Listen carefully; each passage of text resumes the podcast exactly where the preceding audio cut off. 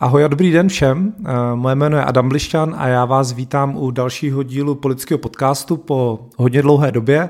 Eh, přestože podcastů o politice je celá řada a další samozřejmě vznikají, tak mi přišlo, že tady v politickém podcastu ty zásadní témata zpracováváme trochu jinak a říkal jsem si, že by byla škoda, kdyby, eh, kdyby o tohle svět přišel a vy posluchači jste to samozřejmě nemohli poslouchat. A doufám, že vás bude bavit i tenhle díl. Eh, mým hostem je totiž Andrej Poleščuk, eh, známá postava českého Twitteru a člověk, který má spoustu co říct k Bělorusku, ve kterém se i narodil. Eh, Andrej, vítej v politickém podcastu. A jo, Adame, děkuji moc krát za pozvání a snad to bude lidi bavit. Já, já věřím, že určitě bude. My bychom se dneska chtěli dotknout toho, jak se v Bělorusku žije, jaký jaký je vztah vlastně Běloruska nebo lidí v Bělorusku k Evropské unii a, a pokud zbyde čas, tak, eh, tak bychom se možná dotkli toho, co se odehrává na polsko-běloruské hranici. Eh, možná na začátek pro kontext, eh, Andrej, jak dlouho jsi žil v Bělorusku, respektive kdy jste z něho odešli? Hele, tak já jsem ročník vlastně 93 a my jsme sem přišli do Česka, pokud mě mysl a paměť neklame, někde v roce 2003, myslím, že to byl srpen, srpen 2003, takže mě bylo 10 let čerstvě. Otázka se nabízí, proč jste, proč jste odešli? Hele, on ten vývoj byl vlastně takový, že v těch devadesátkách z Běloruska spousta lidí odjížděla, ona byla taková určitá míra liberalizace i z hlediska víc, z hlediska všeho a spousta lidí právě jela za hranici a můj otec někde v roce 96, 97 eh, se sebral a prostě jel vydělávat peníze právě do Česka, poprvé myslím někam do Prahy. No a zůstal tady a my jsme vlastně za ním jakože jezdili vždycky na léto, na měsíc, na dva. A jednoho dne jsme se prostě rozhodli, že teda bude asi lepší se přestěhovat z Běloruska pryč, no. A bylo to jenom vyloženě tím, že eh, jste viděli na jako západě eh, vidinu lepšího života, nebo, nebo tím, že se třeba ta situace v Bělorusku začala nějakým způsobem zhoršovat, protože už vlastně v té době uh, tam vládl ten stejný člověk, co dnes, to znamená Aleksandr Lukašenko? No, máš pravdu, ono vlastně od těch 90. 95. 6. se vlastně začaly ty šrouby trochu jako přitahovat a ta situace začala být jako hodně špatná po tom roce 2000, 2001. No a jako určitě část, část toho, proč jsme vlastně sem odjeli, byla i politická, ale převažovaly spíš jako ekonomické, jako zájmy ekonomické, jako nějaké prostě potřeby, protože ta země je chudá, ta země byla chudá po rozpadu Sovětského svazu a nepřestala být chudá dodnes a v podstatě vydělávat se tam nedá, soukromý biznis de facto neexistuje, příjmy mizivé. Moje mamka právě pracovala v nemocnici a jakože s platem zdravotní sestry a dvěma dětmi, protože já mám ještě mladšího bráchu, tak s tím se moc víc samozřejmě nedalo. No. A plus nějaké ty politické tlaky, ale nic, co by se týkalo vyloženě nás. Ta situace byla špatná, ekonomicky i politicky, proto jsme se vlastně rozhodli, že bude asi lepší si přestěhovat pryč. No. A když si popisoval tu situaci, že ekonomicky vlastně ta země na tom není moc dobře, eh, příjmy jsou asi taky nízké, tak eh, je to takhle jakoby v celé zemi vlastně rovnoměrně, nebo třeba Minsk je na tom líp než zbytek země? A po případě ještě, kde jste, kde jste žili vy, teda si můžeš doplnit? Hele, já jsem původem z jihu Běloruska, město Pinsk, takový centrum vlastně Polesí, takový historický region rozdělený mezi vlastně jich Běloruska, sever Ukrajiny, kus Polska. A je to město poměrně velké, má nějakých 130 tisíc obyvatel, už vlastně v té době bylo velké, když jsem tam ještě žil. A já se přiznám, že já jsem v Minsku byl jenom jednou v životě. To mě bylo, myslím, 7-8 let, kdy jsme jeli žádat o výzum právě do právě jako na Českou ambasádu. A to město jsme tak jakože projeli, takže já reálně ti paradoxně jakoby k Minsku nic moc neřeknu, ale samozřejmě ta situace se liší region od regionu a vždycky je bude lepší ve městě než na vesnici, protože vlastně běloruská vesnice to je naprostá katastrofa. Po rozpadu vlastně Sovětského svazu a nefunkčních kolchozech většina lidí odešla do měst, hlavně ti mladí. U těch starších tam vlastně jenom dožívají, takže samozřejmě pokud člověk žije ve městě, tak má víc práce, má lepší příjem, ale reálně, reálně by se nedalo říct, že by to bylo až o tolik lepší, aby vlastně to motivovalo lidi zůstat právě v Bělorusku. Takže jenom jako taková uh, otázka, uh, dalo by se říct, že vlastně rozpadem Sovětského svazu si ten běloruský venkov uh, jako pohoršil? Já nevím, jestli úplně pohoršil v tom smyslu, že by tam předtím bylo nějak zásadně líp. To se asi úplně jako taky říct nedá, ale samozřejmě byla práce, bylo víc práce, i proto se lidi jako, tak jako často vzpomínají, hlavně ty starší na tu dobu jako sovětskou, že byla aspoň práce. Teď na těch vesnicích reálně nic moc není. No. Vrátil se z někdy do Běloruska od té doby, co se eh, vystěhoval, respektive mohl by se tam vůbec vrátit? Hele, já jsem byl v Bělorusku před, abych nelhal, myslím, že to je 10 let zpátky, v roce 2011 naposledy. A předtím jsme jezdili každý rok, jezdili jsme vždycky na dva na tři týdny, ale od té doby, vlastně co mě bylo 17-18, tak jsem tam nebyl ani jednou. A je to z toho důvodu, že uh, třeba tam nemá, nemáš za kým jezdit, nebo existuje třeba nějaká... Ne, to určitě ne, to, to určitě ne. Já za prvý jsem nebyl na vojně, uh, takže to dělá svoje. Za druhý škola samozřejmě, vysoká, střední, Uh, pak jsem přijel české občanství, takže pro mě moc jako už nemělo smysl tam jezdit, ačkoliv samozřejmě tam jako mám příbuzné, ale před nějakými teďka vlastně šesti lety uh, umřel děda, za kterým jsme jezdili právě nejčastěji a teď vlastně zbyla babička a potom nějaká jako širší rodina, co u nás tam je, ale reálně, reálně tam už moc nejezdíme. No. A s tou situací, která je potom teďka s koronou, tak se tam nedá jezdit vůbec. A třeba eh, v, té, v tom období před koronou, a možná se ptám úplně hloupě, tak se dá vlastně jakoby do Běloruska normálně přijet a odjet. Eh, vlastně nemáte tam třeba nějaký eh, jako špatnou, teď nevím, špatný záznam kvůli tomu, že se tu zemi po roce 2000 opustili. Je, je to vlastně úplně v pohodě? Ne, ne, ne, ne, ne, takhle, ne, ne, ne. Hele, bylo to tak, že v podstatě Bělorus mohl přijet, vyjet, pokud měl trvalý pobyt někde v zahraničí, takže to nebyl vůbec žádný problém, výzum nebyla potřeba. Uh, ale vlastně ta situace se změnila, myslím, v posledním roce a půl, kdy se zavedli, a možná ještě dřív, ale to nechci úplně fabulovat, že vlastně z Běloruska se teď dá vyjet jenom třikrát za rok. I pokud je člověk Bělorus, chce se vrátit do Běloruska a má třeba, řekněme, práci v Polsku, což je vlastně většina těch lidí, kteří nějakým způsobem cestují za hranici, tak ti můžou přijet, odjet a znovu přijet, ale potom je pustí zpátky až za tři měsíce. A týká se to práce, týká se to e, vzdělávání, to znamená střední vysoké školy, rekreace a všeho podobného. No. Mě ještě napadlo, jak jsme se bavili o tom rozdělení na města, kde se žije možná o trošku líp a ten venkov, kde je to asi hodně těžký, tak je Bělorusko rozdělené ještě nějak třeba na, na východ a západ. Teďka jenom, abych uvedl, jak to myslím, že třeba říká se, že východ Ukrajiny je hodně už jako pro ruský a, a možná by se, jako jsou tam ty separatistické tendence, tak je, je Bělorusko na tom nějak podobně takhle s rozdělením?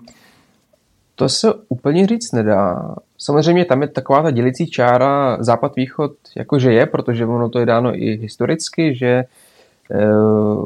vlastně až do roku 1944 západně Bělorusko vůbec nebylo součástí třeba Běloruské sovětské socialistické republiky, potažmu SSR, že jo. To bylo vlastně součástí Polska, potom Polsko zmizelo z mapy po dobu války a vlastně tam byli Němci a teprve v roce 44 tam přišli Rusové. A samozřejmě předtím to bylo vlastně carské Rusko, které tam bylo po nějakých 130 let zhruba. Ale ta, ta dělící čára samozřejmě není, není tak jako zjevná, jako třeba v případě Ukrajiny. Ten Donbas je vlastně vůbec dost charakteristický tím, že původní obyvatelstvo, které bylo ukrajinské, tak Stalin nechal vystěhovat a vlastně se tam nastěhovali Rusové z různých jako částí Ruska proto, proto ten východ Ukrajiny tak jako tíhne, tíhne právě k tomu Rusku. Mm-hmm.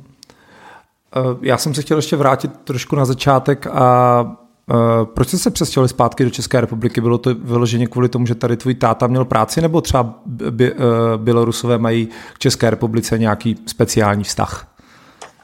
Hele, hlavně proto. On tady táta pracoval sedm let a pro nás to přišlo jako úplně nejzřejmější varianta, prostě úplně nejlepší, než přijíždět někam jinam, tak my jsme se vlastně přestěhovali do vlastně Česka, byl to severovýchod Čech, jestli ti něco říká Adržbach, Adržbachské skály a podobně.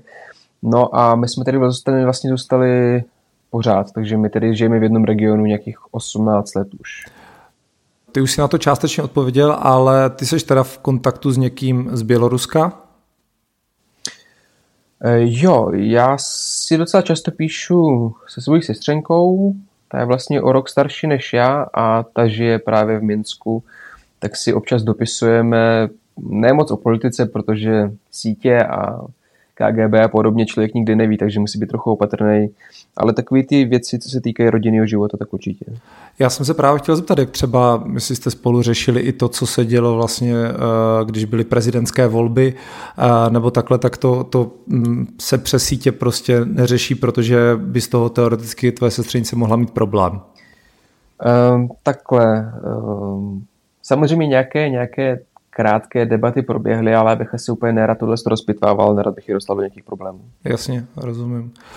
Můžou i dneska jakoby lidi vycestovat ze země a zůst, jako žít zahraničí, nebo, nebo to už by právě byl problém, eh, že by se třeba do té země nikdy nemohli vrátit, respektive když vidíme, teďka možná eh, dávám dohromady dvě věci, co spolu úplně nesouvisí, ale když člověk vidí ty obrázky, které jsou eh, z bělorusko-polské hranice, tak si vlastně říká, jestli jde Bělorusko pořád ještě opustit.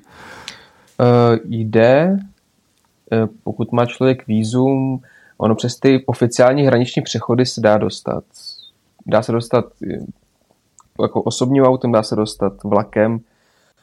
Uh, I když teď si možná úplně nejsem jistý vlastně okolo, okolo toho vlaku. To úplně asi nechci znovu fabulovat, ale vím, že minimálně Street se chystá přejet zpátky do Polska, protože on uh, vlastně má dlouhodobé výzum, na které tam pracuje takže se chystá do Polska, snad by to neměl být problém. Takže pokud mám správné informace, tak vycestovat se dá, ale nevíme s jak velkými obtížemi. Jaký je vlastně vztah uh, Bělorusů uh, k Evropské unii, nebo berou Evropskou unii jako jeden celek, nebo jsou tam, že ke každému státu trošku přistupují jinak, protože to samozřejmě Evropská unie je, je to spoustu, spoustu různých eh, zemí dohromady. Napadá mě třeba, jestli jsou, jako, eh, mají jiný vztah třeba k Polákům tím, že s nima sdílí hranici? Tak spousta Bělorusů, když odjíždí do zahraničí, tak primárně Polsko, Litva. To jsou takový dva nejbližší, dva nejbližší státy, kde se dají vydělat evropské peníze a žít relativně normálním životem, samozřejmě v porovnání znovu s Běloruskem, který tam je. A na tuto otázku úplně není asi jednoduché odpovědět, protože, jak jsem říkal, jsem deset let v Bělorusku nebyl, uh, nějaká nezávislá sociologie v Bělorusku prakticky eh, neexistuje a vždycky to bude prostě záležet na tom, bude záležet prostě na tom, jaký je zrovna aktuální vývoj. No.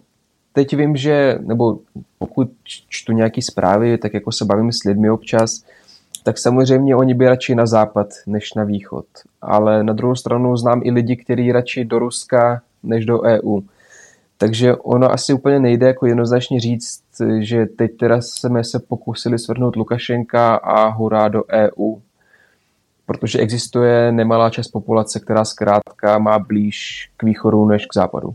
Tak ono to konec konců bude asi stejné i třeba v České republice, že jo? takže uh, to bude asi uh, v, každé zemi budou uh, tyhle, tyhle rozdílné tendence.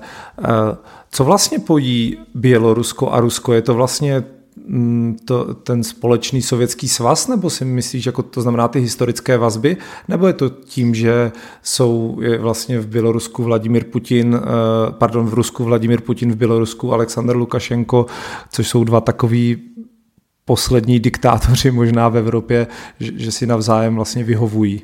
Hele, ono tohle to bude stoprocentně historicky daný, protože Bělorusko jako takové, jako oficiálně Bělorusko nikdy neexistovalo. Že? Byla tady předtím Litva, potom tady bylo carské Rusko, eh, potom Polsko, znovu Sovětský svaz a teď vlastně Bělorusko poprvé má oficiální nezávislost od 90. let, ale pokud to budeme brát tak, že pokud tedy budeme brát tak, že nějaký běloruský národ byl ještě předtím, než vlastně vznikl nějaký, nějaký Bělorusko, tak samozřejmě, když budeme vycházet z Litvy, která vlastně byla v té době jedním z nejsilnějších států v Evropě nějakých, od nějakého 14. do 17. 18. století, tak velkou, velkou část toho území Litvy tvořili právě Bělorusové. A vlastně po tom, co došlo k trojímu dělení Polska, tak samozřejmě přišlo Rusko, přišla velká rusifikace, ten jazyk, ta běloruština eh, byl vymazáván, ta nějaká historická paměť vlastně zanikla. Potom samozřejmě v době SSSR, tak tam byla že ta rusifikace mnohem větší, eh, desítky tisíc lidí z Běloruska byly odvlečeny někde na Sibiř, tam zemřeli v gulazích a vlastně tím vývojem, tím někde zhruba 150, 180 lety společné historie se samozřejmě ty vztahy pohnuly tím směrem, že Eh, Bělorusové začali vnímat Rusko jako, řekněme, svého velkého bratra. A v těch 90. letech samozřejmě, když přišel Lukašenko, tak ten ty svoje proruské názory neskrýval. Ten sentiment po Sovětském svazu, který se teprve rozpad, eh, byl taky zjevný a prostě spoustě lidí Sovětský svaz chybí. Nehledě na to, že eh, teď byly obrovské protesty a nehledě na to, že mm, by spousta lidí ráda změnu, tak je pořád potřeba vnímat, vnímat to, že nemalá část prostě běloruské společnosti, jak už jsem říkal, eh, má velmi blízký vztah k Rusku. A ono je vlastně celkem paradoxní, když si vlastně mluvil o Lukašenkovi a Putinovi, tak ono se obecně ví, že ten vztah těch dvou není dobrý. Eh, Putin se s Lukašenkem vzájemně podle svědectví, který vlastně můžeme jako vidět a číst, tak se navzájem nesnášejí a je to spíš takový jako pragmatický spojenectví. Nicméně dost Bělorusu podle mě vidí eh, v Putinovi určitou autoritu.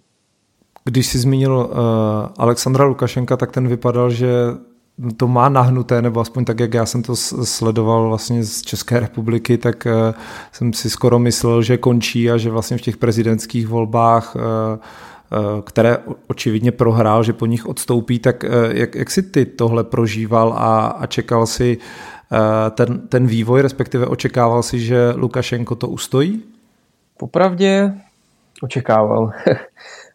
jak zní trošku možná cynicky, ale neviděl jsem v té situaci, která se tam vlastně dělá, neviděl jsem to, že by bezpečnostní složky se otočily proti režimu, jako se to stalo třeba na Ukrajině.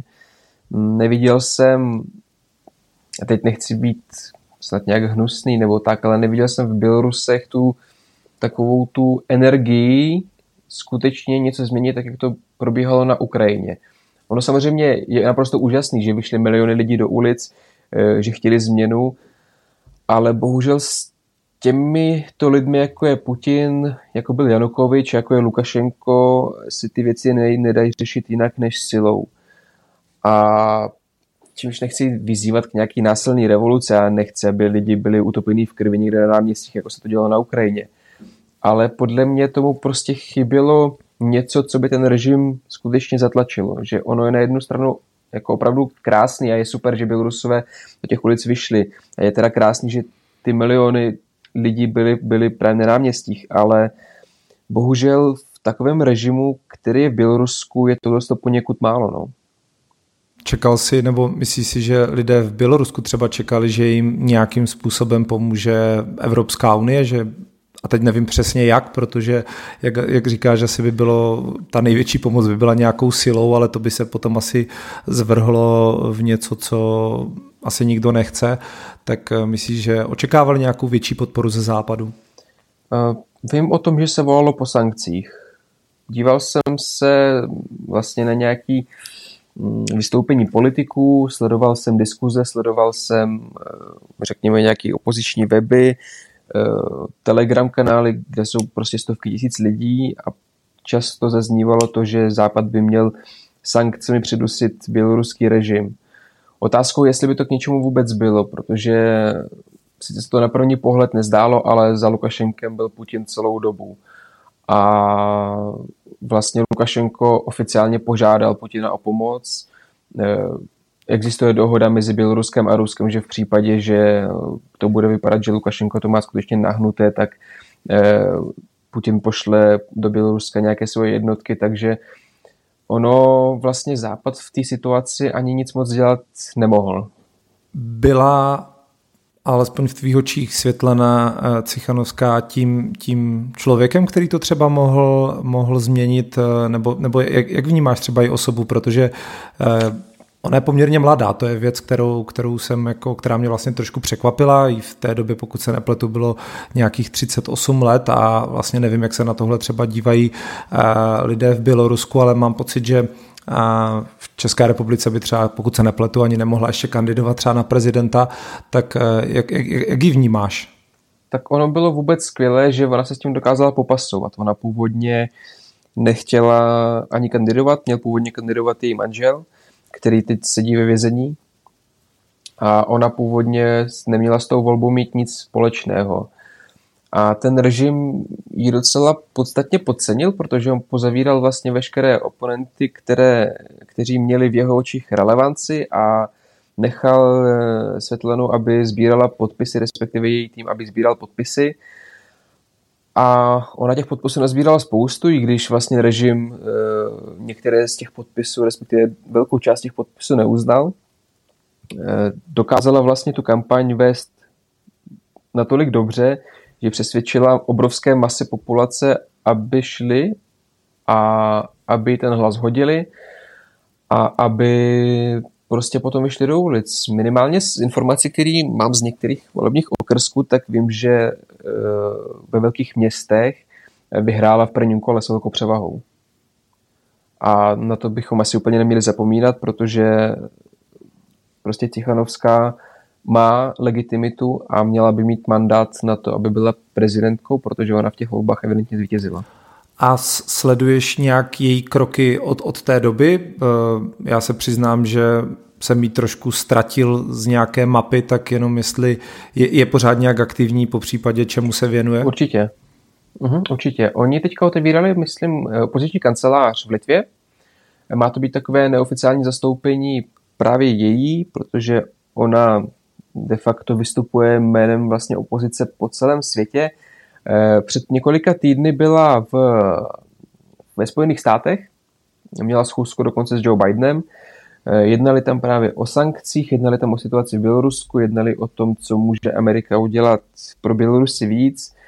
Eh, nedávno byla v Praze, teď byla před několika dny v Evropském parlamentu, takže ona je dost aktivní v tom, aby prosazovala myšlenky nějakého svobodného Běloruska právě na západě, aby na západě získávala určitou legitimitu, eh, se kterou by se případně mohla potom domů vrátit, ale v nejbližší době si myslím, že se to jako zdaleka nestane. Myslíš si, že teda je uh, užitečnější, když to řeknu úplně jako natvrdo, mimo, mimo Bělorusko, nebo by třeba posílila ten svůj nějaký status tím, že by statut, teď si nejsem jistý, a posílat tím, kdyby se třeba vrátila do Běloruska a nechala se zavřít tak, jak to udělal třeba Aleksandr Navalný v Rusku? Uh, hele, ne. Nemá smysl se vracet někam, kde člověk na 100% ví, že nic neudělá. Ono teď si vezměme, že máme čtyři kandidáty, který měli, nebo kteří měli E, šanci proti Lukašenkovi uspět, všichni sedí ve vězení, například Babarika dostal, má pocit 10 let. E, jaký smysl, a teď si kladu jako řečnickou otázku samozřejmě, jaký smysl má sedět ve vězení a nemít možnost cokoliv ovlivnit. To, to, je, to je, je to takové mučednictví, ale naprosto kontraproduktivní. Tichanovská může jezdit, může jezdit na západě, může mluvit se západními lídry, může získávat legitimitu, podporu, může lobovat za sankce, který bez pochyby určitým způsobem přispí k rychlejšímu konci Lukašenkova režimu. A potom, když se vrátí, tak samozřejmě bude mít kontakty, bude mít konexe a to bude prostě někde zaplacení. No je pravda, že od té doby, co eh, se Navalný vrátil do Ruska tak a, a zatkli ho, tak vlastně je o něm slyšet eh, minimálně. A, takže jak říkáš, ono je to asi hodně jako mučednická role, ale možná na svobodě by udělal mm, větší uh, práci pro tu opoziční uh, uh, Rusko. Samozřejmě pokud by přežil. Jasně, přesně no. tak. Když byly zveřejněny výsledky těch voleb, tak pokud se nepletu, tak eh, Lukašenko měl jenom třeba nějakých 20 nebo 30 hlasů, což mě překvapuje, že to je hrozně málo. Je to, je to, jsou to vlastně ti lidé z těch uh, vesnic, z toho venkova, kteří uh, Lukašenka vnímají jako toho člověka, který jako teď nevím, dokáže udržovat vztahy s Ruskem a možná jsou to ti, kteří doufají, že se jednou třeba vrátí něco jako sovětský svaz? Uh já bych asi nerad úplně jak spekuloval, protože já nejsem odborník na sociologii a nemám data a tak řeknu čistě můj pohled na věc. Uh, Lukašenko měl určitý desítky procent hlasu, to se nedá spochybnit. Uh, velká, nebo velká, to asi úplně říct nemůžu, ale podstatná část venkova ho podporuje, zejména starší lidé, kteří prostě se dívají na běloruský státní kanály, kteří čtou nějakou komsomolskou pravdu a žijou si tím, že vlastně se třeba právě, jak ty říkáš, jednou vrátí ten sovětský skanzen a jako takhle, stoprocentně Lukašenko měl desítky procent hlasu. Jestli to bylo 20, 30, 40, na to nedokážu odpovědět. Je v zemi v Bělorusku nějaká další autorita, která by případně mohla eh, pozici Lukašenka ohrozit? Teď mě napadá třeba eh, armáda nebo, nebo třeba církev? Ne, ne, eh, ne, ne, ne. Hlavně problém s armádou a tajnými službami obecně, že jsou víc loajální Rusku než Lukašenkovi. A je to poměrně jako známý fakt bylo to podobný právě v případě Ukrajiny vlastně jak se stalo to, že Ukrajina přišla o Krym a že její armáda byla naprosto v dezolátním stavu. Tam došlo v podstatě k tomu, že ruští agenti dokázali rozkládat ty složky, speciální složky armádu a všechno zevnitř. Úplně stejné to je i v Bělorusku. Prostě ten systém je rozložený a to, co je funkční, to je prostě pro ruské. Takže kdybych tuhle kapitolu měl nějak uzavřít, tak by se dalo říct, že dokud za Lukašenkem stojí Putin, tak ta jeho pozice je prakticky neohrozitelná. Uh, on to nemusí být Putin, stačí kdokoliv, kdo si v Kremlu myslí, že Bělorusko nemá právo na nějaký, nějakou svobodnou volbu toho, jak chce žít. Takže Putinem to může skončit, ale jako moc bych na to nesázel upřímně. Jasně, že pokud přijde někdo podobně naladěný, tak to bude pokračovat uh, i dál. Přesně, přesně tak, přesně tak. OK. Uh, já bych se chtěl ještě zeptat na tu situaci na uh, bělorusko-polské hranici, protože uh, já mám aspoň za sebe teda pocit, že když jsem to poprvé zaregistroval, tak, tak už to byly takový ty hrůzné obrázky z toho, jak jsou tam lidi, kteří mrznou v těch lesích a vlastně jsem vůbec nesledoval ten vývoj. Je to možná tím, že člověk, jak, eh, jak žije jenom možná s pravodajstvím ohledně covidu, takže mi to uh, nějakým sem ušlo, ale byla tohle věc, ke které se delší dobu jakoby schylovalo? No celkově vlastně ten problém s migrací začínal někde v květnu. Uh, já jsem o tom psal takové trochu delší vlákno právě na Twitteru, protože jsem viděl, že česká média o tom moc nepsala a vlastně nikdo se o to tehdy moc nezajímal. Ono někde v květnu, v červnu začínaly prostě přecházet desítky lidí, zejména z Blízkého východu, to znamená eh, Irák, eh, potom to byly Syřané, část Iránců a podobně samozřejmě Kurdové, kteří byli z různých oblastí, to znamená z Turecka i z Iráku. Eh, nejdřív to byly vlastně desítky lidí, který přijížděli do Minsku, a snažili se procházet skrz litevskou hranici, ono v podstatě někde eh, v půlce června, mám pocit, eh, měla Litva historicky největší jako pokusy o vlastně proražení její hranice. A když si vezmeme, že v roce 2020 eh, se snažilo přijít hranici několik desítek lidí, tak v červnu už to byly stovky a někde kolem srpna už to byly prostě vyšší tisíce lidí. A ono o tom nebylo moc slyšet, protože mm, původně, když vlastně ty schémata se vymýšlely, jak vlastně ty lidi dostat z Blízkého východu na uh, tu hranici, tak se tak se vlastně tak jako dávalo záležet, že ty lidi vlastně přijeli skutečně na to turistický výzum, skutečně se ubytovali v nějakých jako hotelích, eh, skutečně měli nějaké jako prostě pasy a všechno a z ničeho nic se prostě objevilo na těch hranicích někde prostě odvést, třeba turistické autobusy, taxíky a podobně.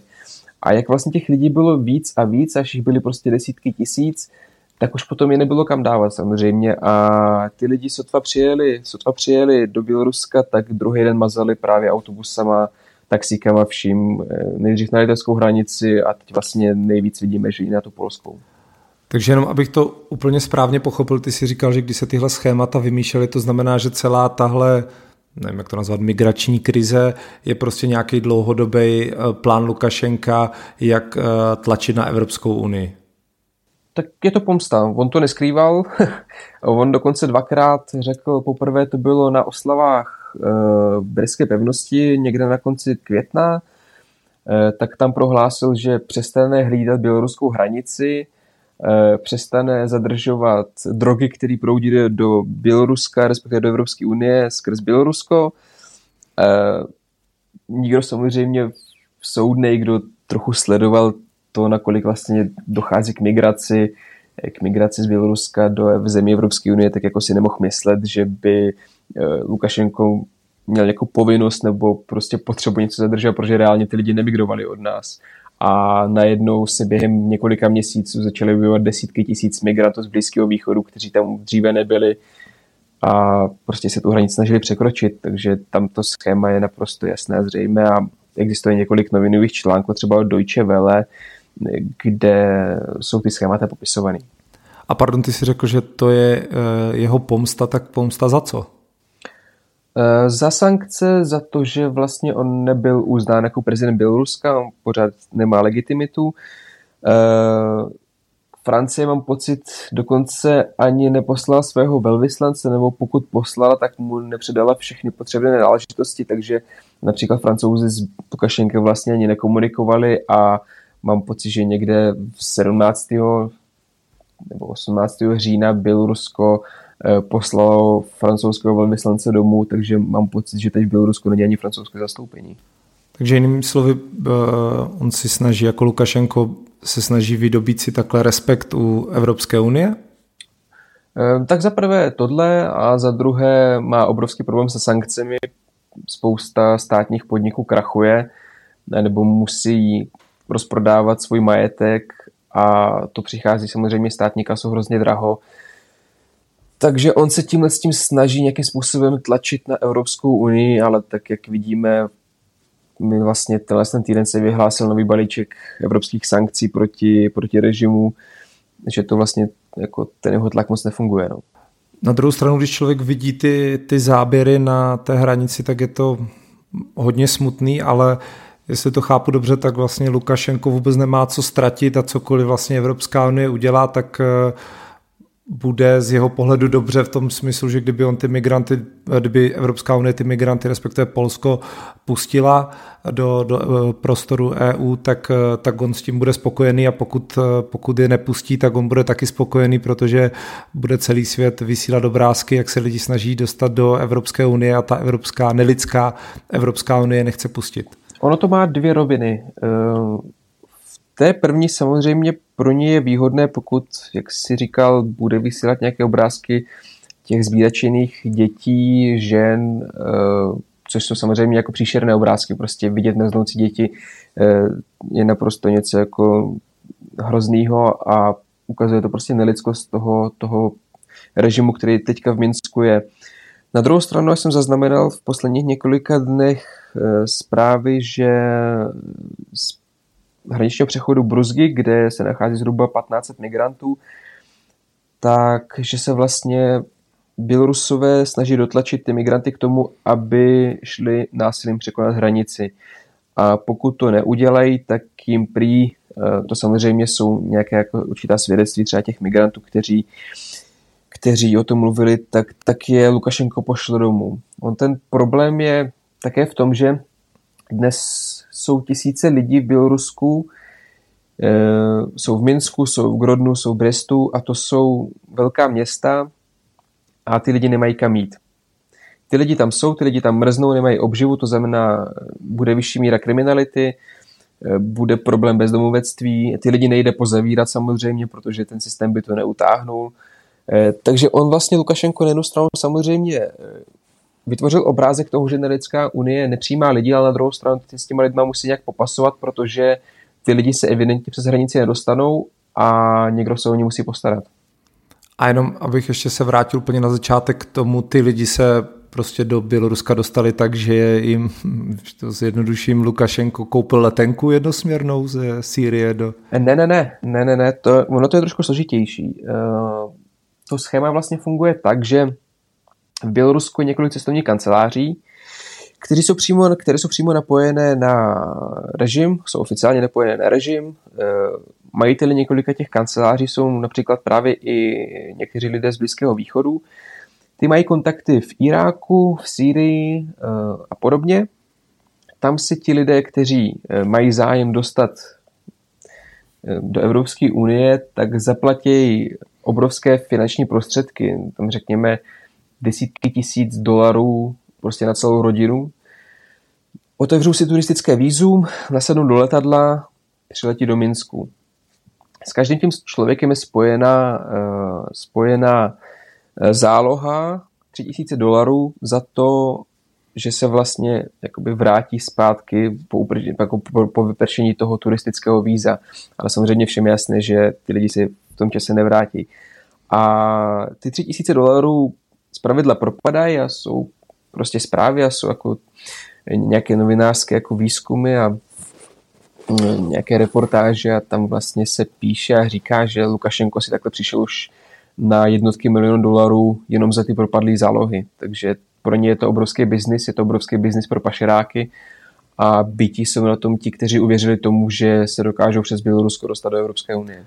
Takže se dá možná očekávat, že ta situace na hranici bude ještě eskalovat, protože těm lidem často možná nezbývá, nebo nemůžou se ani vrátit domů, protože pravděpodobně museli prodat celý svůj majetek, aby si mohli tu cestu dovolit a do Evropské unie se dostat nemůžou, protože je tam ten plot, respektive tam nikdo nechce pustit, takže asi budou čím dál tím zoufalejší a, a asi to nebudou pěkné týdny a měsíce. No, mm, to záleží. Eh, Irák organizuje eh, vlastně zpáteč, zpáteční lety, takže několik tisíc lidí už se takhle dostalo zpátky do Iráku. Eh, hodně lidí to odmítlo, ale předpovídat to, co bude, se prostě asi teď nedá. Těžko říct, jak se ta situace vyvine. Víme jenom to, že vlastně těch nových lidí se do Běloruska už moc nedostane, protože Evropská unie zatlačila na dost aerolinií v Iráku, v Turecku, v Sýrii a v dalších arabských zemích a ty aerolinie, které, které nějakým způsobem dostávaly ty lidi do Běloruska, tak couvly a vlastně už nechtějí se na tomhle tom podílet. Tak eh, budeme držet palce, ať ta situace dopadne, dopadne co nejlépe. Andrej, díky moc, já ti, eh, já ti děkuji za tvoje odpovědi. Vlastně taková otevřená otázka na závěr je něco, co si myslíš, že by posluchači o Bělorusku mělo, měli vědět a nezaznělo to třeba? Hele, to by spíš bylo asi na nějakou ještě mnohem delší debatu. Bělorusko je hrozně zajímavá země se strašně krásnou historií, zajímavou kuchyní, skvělýma lidma a to si myslím, že by si měl každý neříkám zažít, ale minimálně si o tom něco přečíst, protože jsme 900 kilometrů od sebe a pro mnohé si myslím, že ta země připadá, jako kdyby byla vzdálená přes půl světa. To je pravda. Tak jo, tak já ti moc krát děkuju a ať se daří. Taky děkuji za pozvání, měj se hezky a nashledanou.